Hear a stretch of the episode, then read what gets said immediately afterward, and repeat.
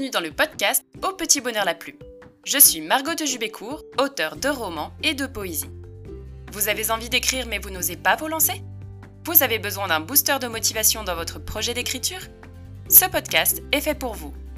Chaque semaine, je vous aide à nourrir la petite flamme passionnée que vous avez au fond de vous et à aller au bout de vos projets.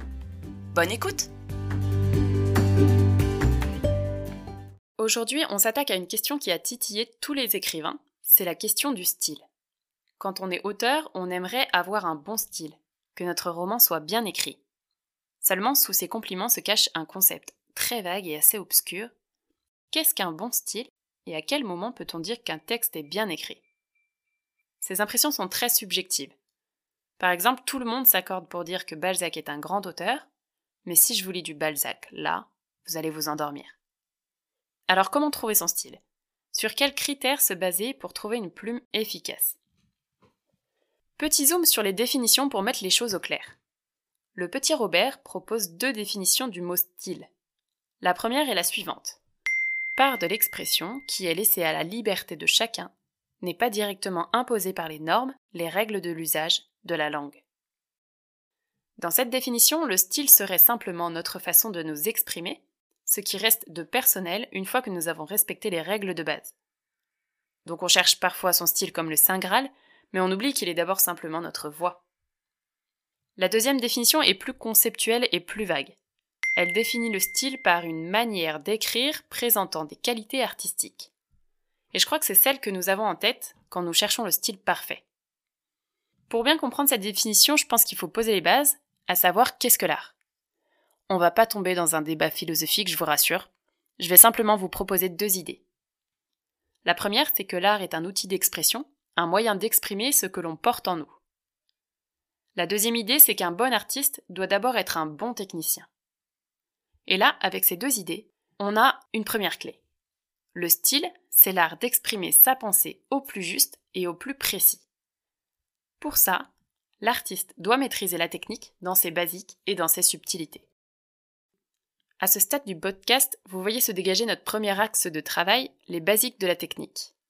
L'erreur du débutant, c'est de vouloir utiliser des phrases alambiquées et des figures de style pour se démarquer. Le problème, c'est que souvent on en fait trop, et les formulations sont maladroites. Il y a une citation que j'aime beaucoup, elle nous vient d'Henri Bergson, un philosophe français du XXe siècle. Ça dit L'art de l'écrivain consiste surtout à nous faire oublier qu'il emploie des mots. Le bon style, c'est celui qu'on ne remarque pas, qui s'efface pour laisser toute la place au récit ou à la thèse. Et c'est même celui qui est au service de l'histoire et qui emporte le lecteur dans l'émotion. Donc le style n'existe pas pour lui-même, mais vraiment pour l'histoire. Il ne doit surtout pas rebuter par sa complexité, mais bien au contraire, il doit tout faciliter et être fluide. Donc en fait, ça sert à rien d'en faire des tonnes. Concentrez-vous sur votre histoire, commencez par des phrases courtes et efficaces. Sujet, verbe, complément. Utilisez des phrases simples n'appauvrit pas votre style si vous avez les bons mots. Pour le premier jet de mes romans, j'aime bien commencer par une phrase très simple. Aix-en-Provence ruisselait sous la pluie. Ou Hier je me suis mariée. Ou encore C'est le dernier jour. Utilisez des phrases simples à deux vertus. D'abord, je me pose pas mille questions sur comment commencer mon roman, et ça c'est quand même super important. Et puis ça plonge dans l'action directement. Deuxième chose, oubliez les expressions toutes faites. Trembler de tous ses membres, tomber de sommeil, mourir de faim. Elles forcent le trait et ne sont pas réalistes. Est-ce que vous imaginez un personnage qui tombe de sommeil? Aïe, euh, je me suis encore éclaté la tête contre le carrelage, je suis trop fatiguée. Bon, c'est assez rare quand même, quelqu'un qui tombe de sommeil. Utilisez vraiment vos mots et vos émotions propres. Sur la gestuelle, c'est pareil, on trouve des romans avec des gestes assez compliqués qu'on a du mal à visualiser. Utilisez vos propres gestes et allez au plus simple. On n'a pas besoin de savoir que Jean-Patrick croise les bras dans le sens horaire juste à hauteur des pectoraux. En plus, Jean-Patrick, il a même pas de pectoraux, donc bon. Il croise les bras. Point. Oubliez aussi les figures de style. Une figure de style n'a d'intérêt que si elle précise votre pensée, que si elle apporte quelque chose au récit. La figure de style réussie arrive presque par accident, il faut même pas la chercher. C'est parce qu'on a une image en tête qu'on trouve une métaphore. C'est pas l'inverse. Donc oubliez tout ça Travaillez avec des phrases simples au moins au début. Et là, vous êtes sûr de ne pas vous planter. Le deuxième axe de travail porte sur le vocabulaire. Pour exprimer le plus précisément votre pensée, vous devez trouver le mot juste, et c'est comme ça que vos phrases deviendront fortes. La langue française compte 60 000 mots. Nous en connaissons environ 5 000 et n'en utilisons que 1000 à 2000 en moyenne. Pourquoi un tel écart? Parce que d'une part, nous ne connaissons pas tous les mots de la langue française, ça se saurait, mais d'autre part, parmi les mots que nous connaissons, nous utilisons toujours les mêmes. Avoir, faire, être, mettre, dire. Tous ces verbes, nous les utilisons de façon automatique et nous en abusons. Ça entraîne deux conséquences, des répétitions dans tout le texte et un manque de précision. Quand j'affirme par exemple j'ai un bijou, mon destinataire peut l'interpréter de plusieurs façons différentes. Ce bijou, est-ce que je le porte? Est-ce que je le tiens dans la main? Est-ce que je viens de le trouver ou est-ce que je le possède? Il est très important d'utiliser des mots précis pour que le lecteur puisse vous suivre. Plus votre vocabulaire sera précis, plus votre texte sera riche et impactant. Donc, comment travailler votre vocabulaire? D'abord, le meilleur ami de l'écrivain, c'est pas le chat, contrairement à ce qu'on veut nous faire croire sur Instagram. C'est le dictionnaire.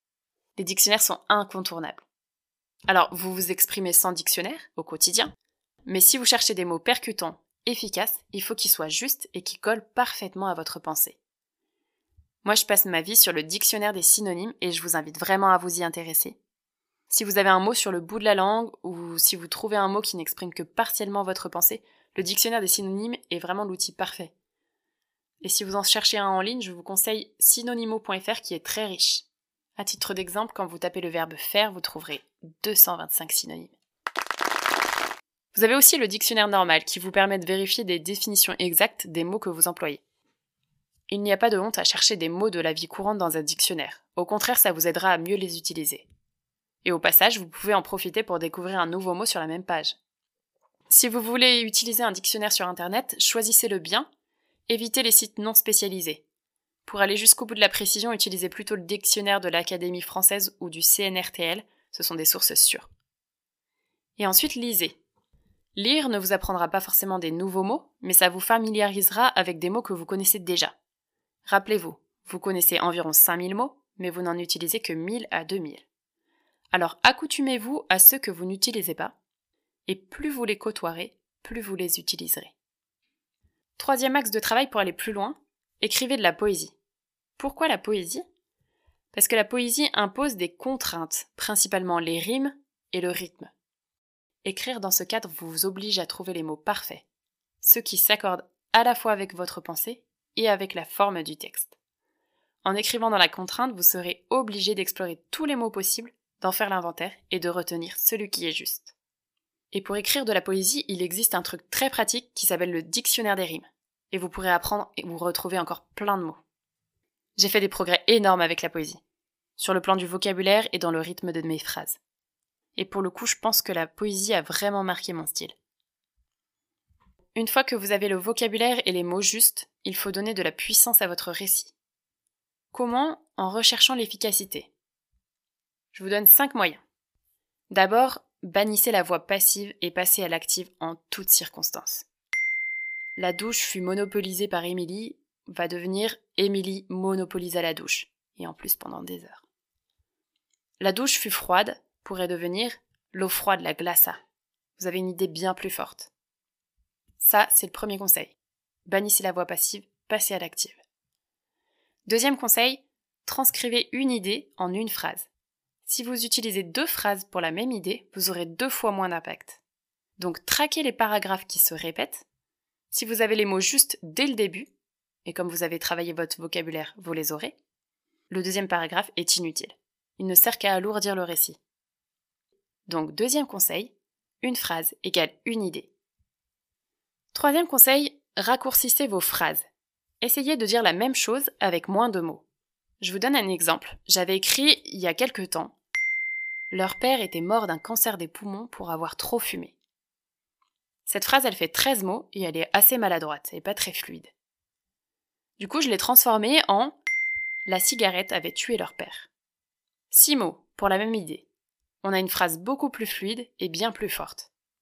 Donc voilà. Troisième conseil, raccourcissez vos phrases. Quatrième conseil, Supprimez les connecteurs logiques du genre dans un premier temps, tout d'abord, etc. On n'est pas dans un commentaire composé ou une dissertation. Le lecteur doit pouvoir suivre votre pensée naturellement. Donc travaillez plutôt le schéma logique de votre récit et sa fluidité, et ça va couler de source. Cinquième conseil, n'utilisez des mots forts que lorsque vous en avez vraiment besoin. Là, on rejoint un peu la précision du vocabulaire dont je vous parlais tout à l'heure. Si vous utilisez des mots forts quand vous n'en avez pas vraiment besoin, vous les banalisez et vous serez démuni quand vous aurez besoin d'exprimer quelque chose de plus fort. Voilà pour les 5 conseils qui vous aideront à concentrer la puissance des mots. Vous êtes un artiste, hein. vous devez modeler vos phrases comme le ferait un potier, les polir, les ajuster. Pour dire la même chose avec moins de mots, utilisez tout votre vocabulaire. Trouvez les mots exacts qui n'ont pas besoin d'être réexpliqués et oubliez les expressions compliquées. Vous gagnerez en fluidité, vous gagnerez en impact, vous gagnerez en émotion. Donc si je récapitule un peu, nous avons vu comment simplifier vos phrases, comment travailler votre vocabulaire et comment chercher l'efficacité. Donc vous avez maintenant tous les outils pour préciser vos pensées et trouver votre style. D'ailleurs, vous notez que le style se travaille et s'affine en permanence. Retenez avant tout que le style, c'est ce qui vous permet de vous exprimer. Alors ne le cherchez pas pendant des heures. Si vous pensez n'avoir pas encore de style, prenez plutôt un stylo. Il portera votre voix aussi bien. Voilà, c'est pour la petite blague de la fin. Bonne écriture à tous et à la semaine prochaine Merci d'avoir écouté cet épisode. J'espère que le sujet vous a plu. Si c'est le cas, n'oubliez pas de vous abonner à ce podcast. Et si vous cherchez des conseils d'écriture ou des formules d'accompagnement, je vous invite à regarder ce que je propose sur mon site margotdejubécourt.fr et sur mes réseaux sociaux. Vous trouverez tous les liens en description. À très vite!